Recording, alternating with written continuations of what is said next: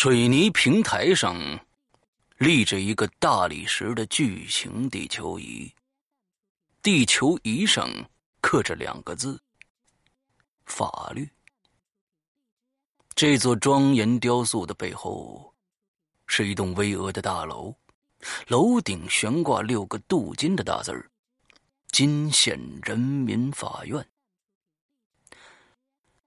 县检察院申诉科科长徐增从大楼里走出来了。今天呢，他有点心神不宁。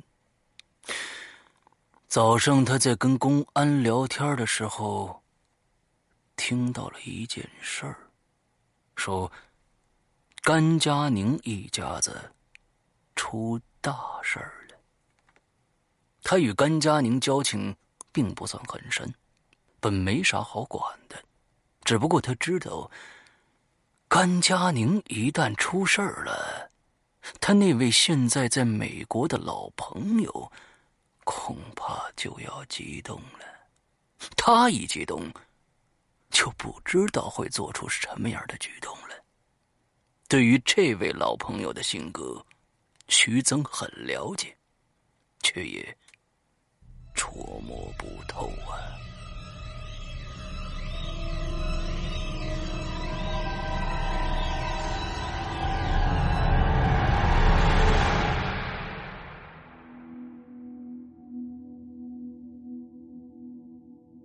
甘佳宁挂下电话，木然僵硬。几秒钟后，江河决堤，泪如雨下。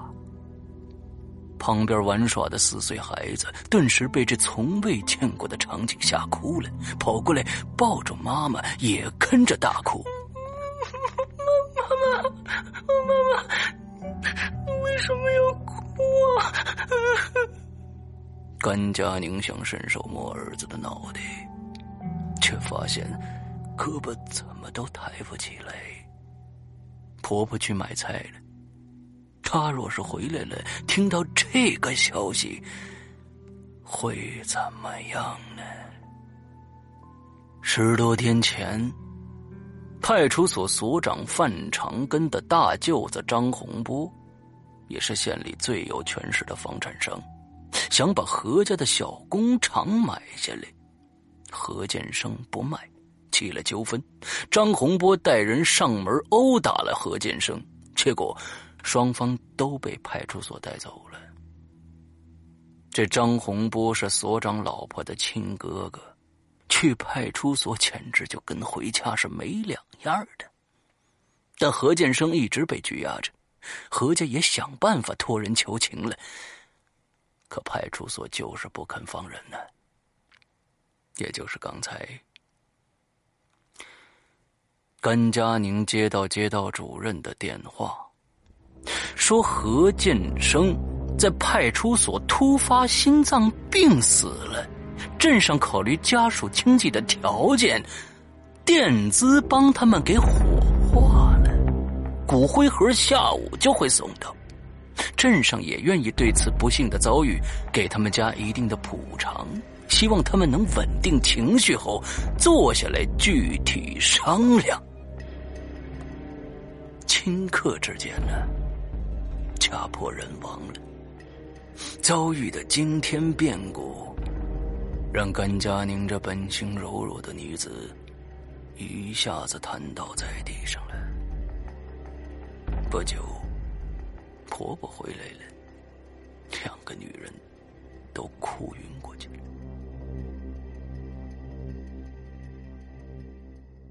下午的时候，一辆警车开到门口，后面还跟了个普通的车子，前头下来了几位辖区的民警，后面跟着街道的几个小领导。他们把骨灰盒交给一名五十来岁的协警。跟他说：“还是你送进去吧，啊，你是他们家的远房表舅，多少算个亲戚，劝劝他们啊，让他们早点签协议领赔偿金，别弄出什么乱子来。”这协警当然不愿意答应了，捧着骨灰盒，硬着头皮就进去了。走进院子里，来到房前，协警敲了敲门，发现门没关。他犹豫了一下，推开门进去了。可迎接他的是一双冰冷的眼神。屋子里只坐了甘佳宁一个人，眼睛泛红，但泪痕已经完全擦干了。这个协警小心的把骨灰盒放在桌子上，谨慎的问了一句：“佳宁啊，这建生他妈呢？晕了？呃，那那先节哀顺变吧。”我会的。甘佳宁冷冷的说了一句。协警摸摸额头，脊背发凉，不知道该怎么开口了。甘佳宁说道：“坐吧，你毕竟是剑生的表舅，我给你倒杯茶。”哎，这这这不用麻烦了啊。他觉得有点奇怪了，怎么还给他倒茶呢？有这种的好心情吗？可还没等他反应过来呢，一把磨得锋利光亮的菜刀已经架在他脖子上了。哎哎，别别别！谢景吓得大惊失色，他显然没想到一个弱女子转身功夫会掏出把菜刀对着他。此刻其他人都在外边，不晓得屋里的事他若恼羞成怒了，兔子急了都会咬人呢。谁能保证这把刀子不会抹过来呢？他急忙求饶道：“别别别别别别，贾宁啊，你可别冲动啊！建生到底是怎么死的？死死死！不，这不是心脏病发作了吗？还要撒谎吗？你可是剑圣的表舅啊！”甘佳宁的刀果断的刺进去了一些。谢景感觉到脖子上流血了，只要甘佳宁再用点力，马上动脉就破了，神仙也救不了自己。情急之下，他根本顾不了那么多了，忙求饶说：“哎，别别别！我说我说我说，这是被打死的，被谁打死的？这这派出所的人，到底是谁？哎，别别，是是是是。”是副所长江平带头打的，你们所长呢？哎，是所长让他打的。你是他表舅啊，怎么能眼睁睁看着他被打死的？哎呦，我，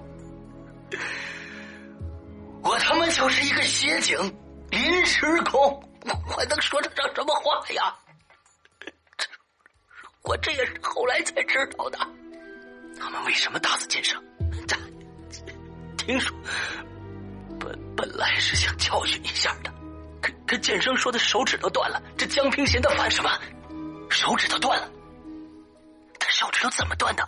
是是，别冲动，你别冲动，是江平掰断的。甘佳宁的脑袋里，仿佛有人敲了一记大铜锣，震得整个脑袋嗡嗡作响。手中的菜刀不由得松了松。一个大活人呐，被他们硬生生的掰断手指，再活活的打死。甘佳宁任由苦泪往心里流着，赶紧重新拿稳菜刀，说道：“你继续说下去。”谢金恐慌的答应着：“哎哎，先生手指都断了，疼的又叫又骂的。这江平嫌他烦，就继续打。结果就这样了呗。”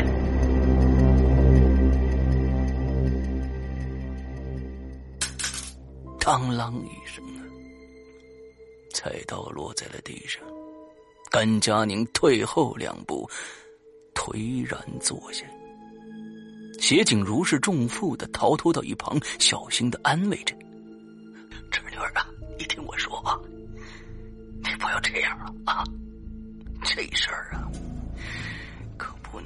妈知道喽。她年纪大，这这万一想不开怎么办呢？”我知道了，我会保密的。哦，表舅，我也不会让别人知道是你告诉我的。甘佳宁的反应大大出乎协警的意料，原本他还担心着呢，可现在甘佳宁突然变得这么冷静了，他心中的顾虑放下了一半，忙趁热打铁说道：“嘿嘿，这就好。哎，老表舅有句话要劝你啊，啊，事情已经发生了，你要想想剑生他妈和孩子，哎，你好好劝劝剑生啊。”啊，早点坐下来谈，人死不能复生吧？是吗？最重要的是多跟他们要点钱。甘佳宁愣了半晌没说话，最后缓缓的用力点了点头。谢谢你了，表舅，我心里有数，我会劝婆婆的，你放心。协警松了口气儿，连声说道：“哎哎，那那那就好。”甘佳宁忽然神情一冷，说道：“你告诉外面那帮人，钱赔的不够，我们绝不谈。大不了我们日子不过了。”谢景忙道：“哎，那不会的啊，钱多少呢？可以咱们慢慢商量啊，只要你们有这个态度就行。哎，那你看什么时候坐下来谈呢？”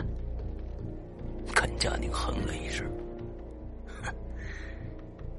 出了这种事儿，我们总该先把后事料理好吧？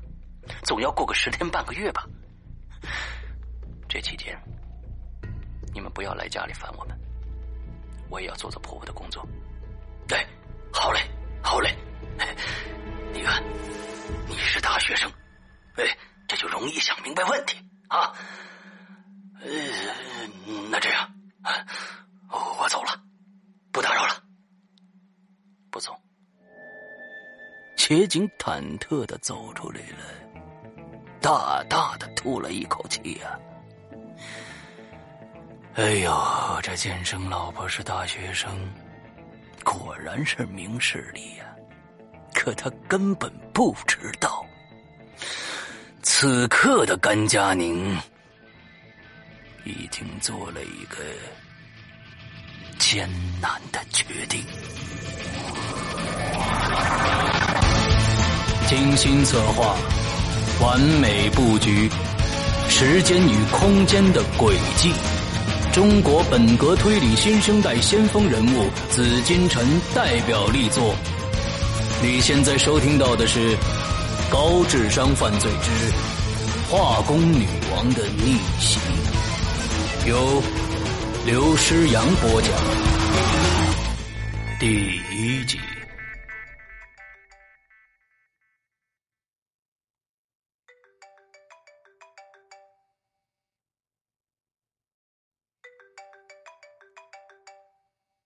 手机铃声一直响着，徐增看了看屏幕上那个名字，犹豫了好久，最后还是接起来了。电话一头传来一个沉稳的男子的声音：“甘佳宁怎么样了？”“哎呦，你看你这个好久没给我打电话了，呃，怎么样啊？工工作还顺心吗？”男子没回答。只是重复问了一句：“甘佳宁怎么样了？”徐增只能吐了一口气，说道：“唉，好吧，你怎么知道的？出了这么大事儿，我上网看到其他同学在谈论呢。”哦，徐增意味深长的应了一声：“你怎么不问我？我为什么没告诉你这事儿？”是怕我担心了，所以不说。哦，对了，甘佳宁怎么样了？你你又来一遍。徐宗很无奈。事情你早晚都会知道的。没错，这甘佳宁家里确实出了点事儿。她丈夫何建生是怎么死的？心脏病发作死的。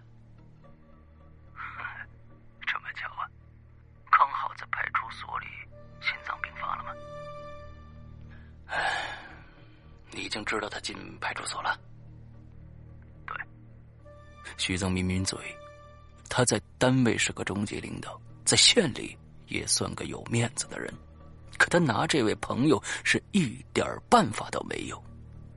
哎，你怎么不说话了？是在想着怎么骗我是吗？不可能啊！徐增断然否定道：“我会骗你吗？我骗得了你这位智商一百六的大博士吗？”好，那你告诉我，何建成是怎么死的？徐增犹豫了一下，说道：“嗨，他得罪了镇上一个大老板，双方闹纠纷，带到派出所里，后来关了一个星期，他心脏病发作了，就死了。”电话那头冷笑着：“他才多大呀，就有心脏病了？”徐增一本正经的回答道：“哎，这个我不太清楚啊。这现在听说五六岁的小孩也有患心脏病的。这到底怎么死的？”徐增叹了口气，看来这话根本骗不了这位朋友了。犹豫了好久，最后只能如实相告：“哎，听说是被打死的。”好，我知道了。说完，对方就要挂电话，徐增忙叫住他。对方问：“还有什么事吗？”徐增结巴着说道：“嗯，你知道了，然后呢？”然后啊，电话那头似乎想了想，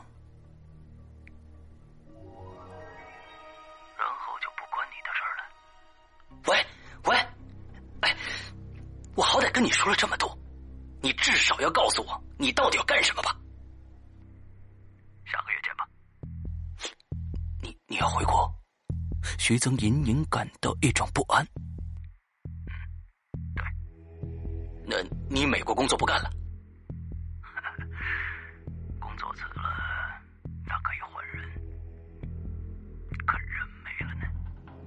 你你你怎么回国？你签证办好了吗？不需要签证，我还没销户口呢。哦，我想起来了，你还没迁出去呢。呃，哎，等等，你要做什么？你你先跟我说一声。电话那头沉默了半晌，最后说道：“帮我一个忙吧。哎，你说，我一定帮。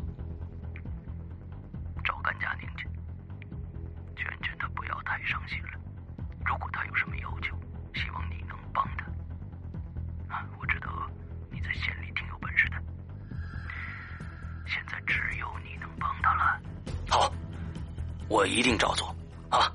哎，但是你要答应我，回国以后，你一定先来找我。好，我答应你。电话挂断了，徐增不知道对方此刻到底在想什么，他有些忐忑不安，似乎总预感着会出什么事儿。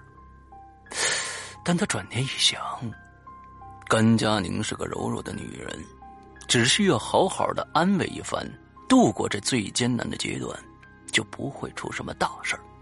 只要甘佳宁不出事儿，相信这位老朋友回国也不会怎么样，因为他只在乎甘佳宁一个人。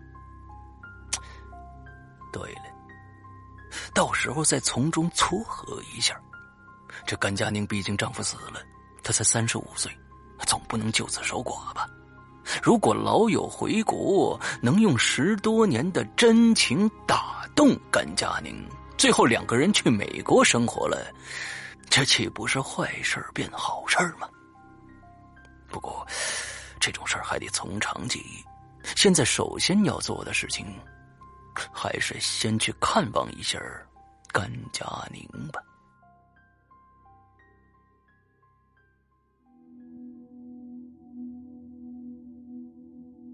已近深秋，太阳下山早，现在将近八点了，天上已经全黑了。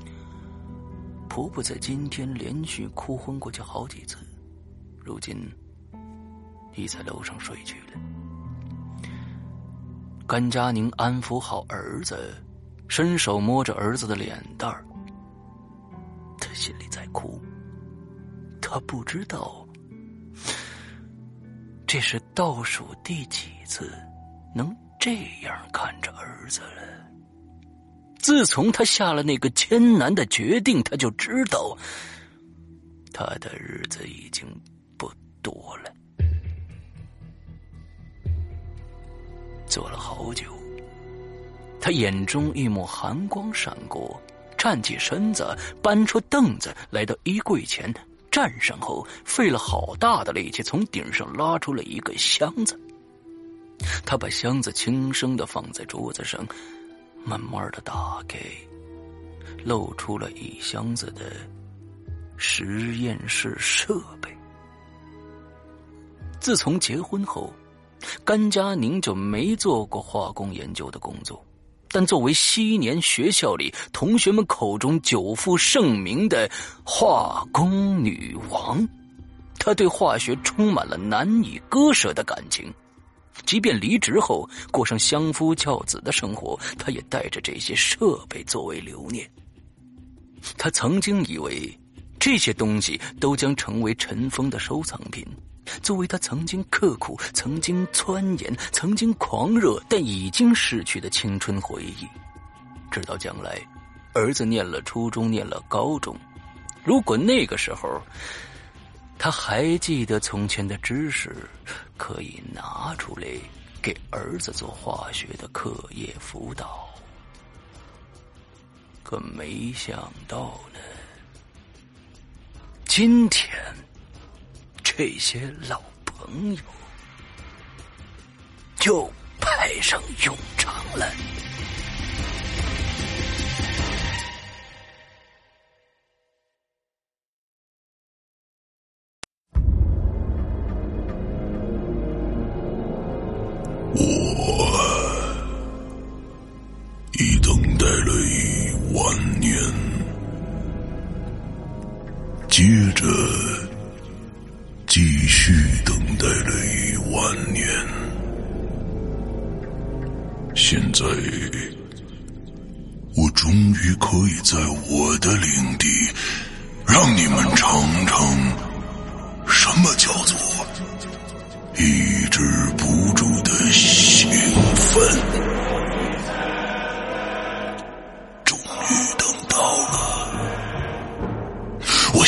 奋不已，掩面哭泣，我仰天长啸，壮怀豪情。哎呀！停！叨逼叨，叨逼叨，叨逼叨啥呀？叨逼叨，不就是鬼影安卓 APP 要上线了吗？至于吗你？没错，日盼夜盼的鬼影安卓 APP 终于要上线了！全新界面设计，全新会员分类管理模式，全新施阳曼尼购买系统，全新自定义听单功能，让你全情投入到鬼影人间为你营造的全新氛围中去。你喜欢惊悚刺激吗？你喜欢烧脑悬疑吗？你喜欢主播的私密聊天吗？你喜欢鬼友的灵异经历吗？那就赶紧来下载吧！二零一九年二月五日大年初一，《鬼影人间》安卓 APP 正式上线。百度应用市场、腾讯应用宝、三六零手机助手、小米应用商店等主流应用商城搜索“鬼影人间”或关注“鬼影人间”新浪微博置顶，扫描二维码即可下载哦。二零一九，让我们听点好听的故事吧。